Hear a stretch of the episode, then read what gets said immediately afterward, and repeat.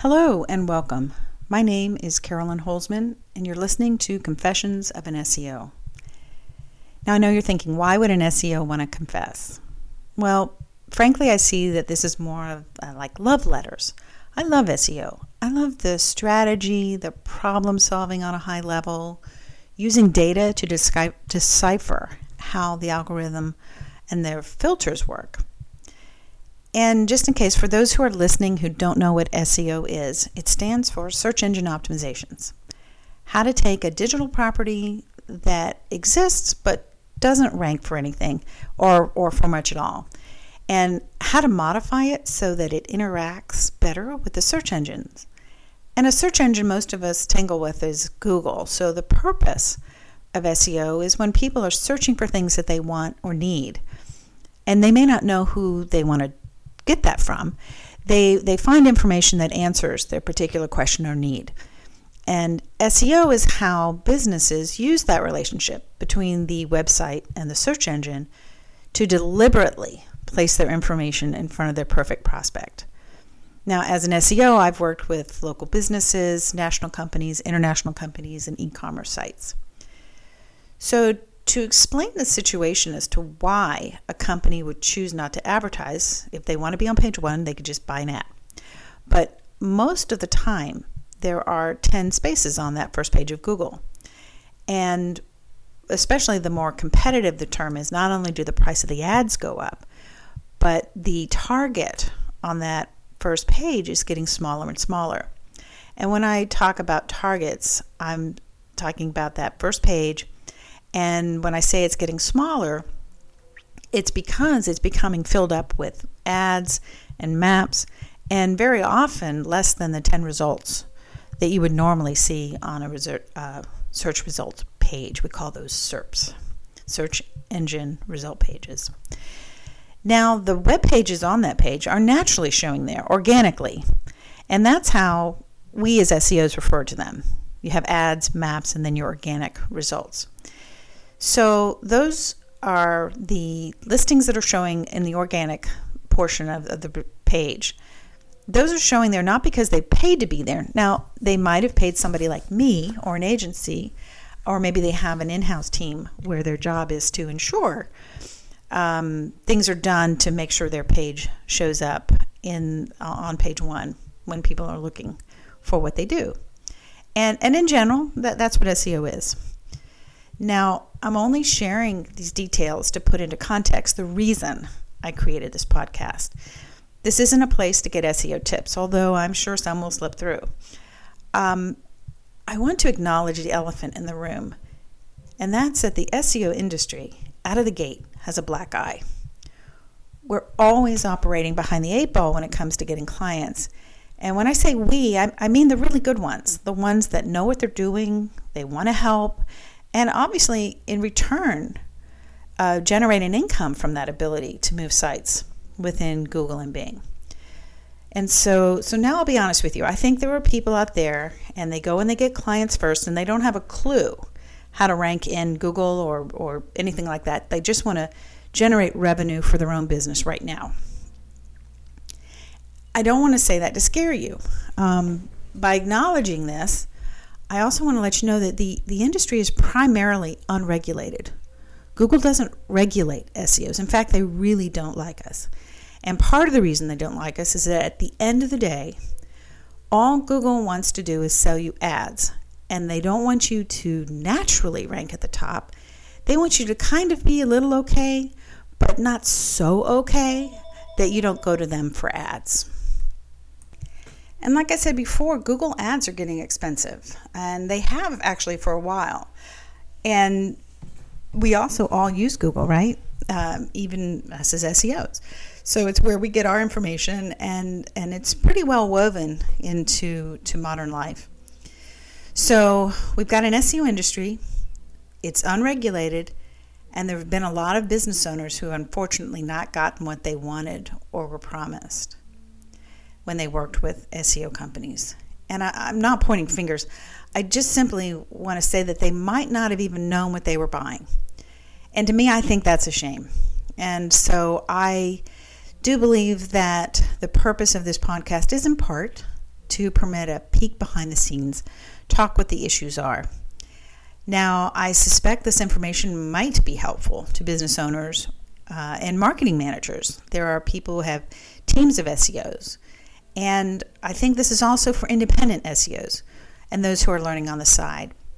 A lot of the time, we do so much work by ourselves that when things like an algorithmic update happens, we think it's all on us.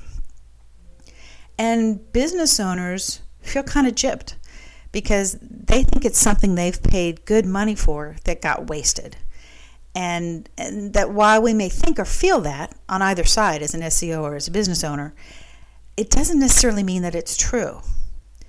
And uh, in this podcast, I really want to throw a lifeline out there to either the, the business owner or the SEO so that you know you're not the only one. I think at the end of the day, the honest conversation that has to be had is that an SEO may know how the algorithm works, but they're not in control of when the algorithm changes. And when an algorithm changes, you know, it could take two weeks before we see the fallout. I'll, I'll, I'll talk more about that in future episodes, but I just want to say that that's the reality.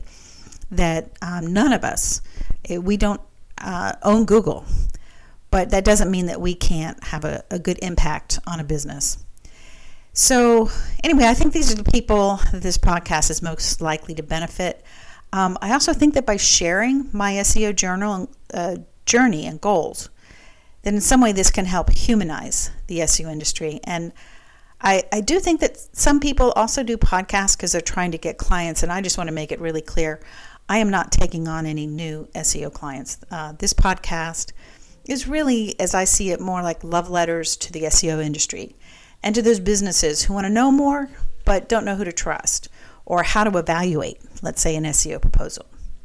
So here's my story. I got into SEO 11 years ago when I was at a conference. I owned a local media publishing business. So whether it was an audio CD or a DVD, either ROM or film, um, if it was spoken word as instructional materials, it really didn't matter. I would take a master, the content and the artwork, and create multiple identical copies that were what we call retail ready. Um, I was really helping people create their own businesses, whether they were artists, musicians, bands, film companies, um, whatever. Uh, they had a product. Now, they might have played live shows and, you know, premiered films, but ultimately, end of the day, what they sold was a physical product. I've always loved growing other people's businesses, and I, I've done so by helping provide them with good information, quality products, and customer service. And when I realized I needed to market my media publishing company, it was one day there was a courier that came in and they were looking at the wall. And I had uh, all the CDs and the packaging displayed, and, and they were looking at all of that. Their jaw dropped. And, and he said, I didn't know there were two companies in town that did this kind of work. And I said, Well, what would cause you to say that? I, have been in business for almost like 10 years. I mean, I was, I was really like, What do you mean? And uh, and so then he was like, well, online it looks like there's only one company in town, and uh, so I said, well, well, show me, you know. So and, and bear in mind, this was in the late '90s, early 2000s. So he was like, well, it's on the computer now. I had computers everywhere. I said, well, show me.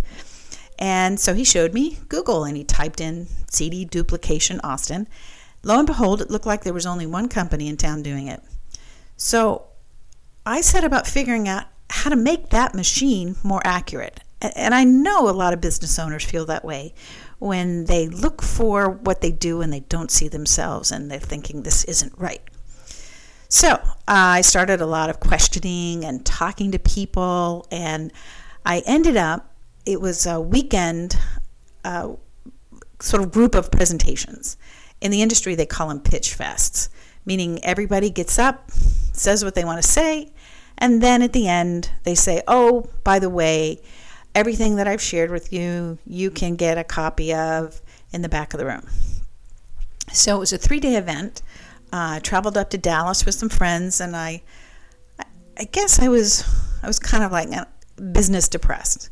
And yeah, those are air bunnies. that you heard. I, I felt like my, my clientele was getting older and older, and I was frankly getting tired of talking about loose shrink wrap. So I didn't know why I was there other than to find people who might need duplication for their spoken word products, the things they sold in the back room, back of the room. And and I did feel like there was something else that I needed to be doing that could make work more fun. So um, everything got started, and there was a gentleman sitting next to me over the weekend, and he was sniffling and coughing and sneezing, and he was sick. I felt bad for him, um, but I was trying to stay away from him, to be honest. And uh, the last day, um, I had uh, I kind of had my fill of people who were talking about. Um, uh, you know, talking about writing, information publishing. So, like, if you wanted to learn how to groom horses or things like that, the idea was you could sell enough of these books, what they called ebooks, that you could create and um, and sell. And through the revenue generated from that, you could have the lifestyle that you wanted. So it was the last day, and I'm pretty much like going, nope, nope, nope, none of that's for me. It's interesting, yes, but but not for me. And so on the last day after lunch, the last presentation before they released us to go to our cars and drive home, I saw the gentleman who had been sitting next to me was standing up on the stage. And he introduced himself, and it turned out he was the SEO speaker for that weekend. I could feel everybody else in the auditorium kind of like slump back in their seats, like, oh no, not SEO. And they just were just not interested. But everything he said made me sit up. In that whole auditorium, I think I was the only person leaning forward. And no one had ever really explained that, you know, SEO was more like problem solving. I'd never really seen it, it had never been explained. And the problem to be solved was I want my business to rank when people who don't know me need the service I provide he actually had a pub in London and he wanted his business to rank for a pub in a certain area. So he explained how he did it. It was fascinating to me because I thought, well, well, what's the difference between his pub and my company? I mean, people could search for what I do as well. So in the end, I made my way to the back of the room, basically asked if there was anything in that black bag for me because I knew my search volume keyword was so competitive. If I didn't add the city name next to it, there probably wasn't any way I could rank nationally. And he assured me that it could be done. And we made an arrangement, and he would train me one on one. So for a year, we did this on Skype. And we used my media publishing company as a guinea pig. It took about 11 months. Then my reality began to change. Now I know I said 11 months, but but that is the nature of SEO. Boom, boom, boom, big pointer. Um, and it was at that point, as things began to change, that I became a business owner. I could no longer work in the day to day of everything of my business. The phone was off the hook. It was insane and wonderful. You know, so not only was I ranking nationally, I'm sorry, not only was I ranking locally, I was ranking nationally on page one. That was a real difference. So no matter where anybody searched in the US using Google, there was my company. There and all the big dogs on page one. Companies that I was fairly certain had in house SEO teams.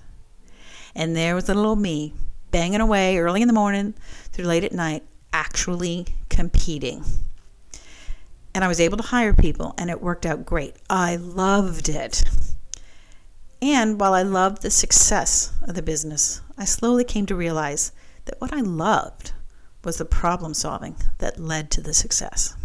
The moment before the moment. And I loved the ability to make a difference. When I look back on what else the uh, the SEO conference speaker, his name is Gareth Owen, by the way.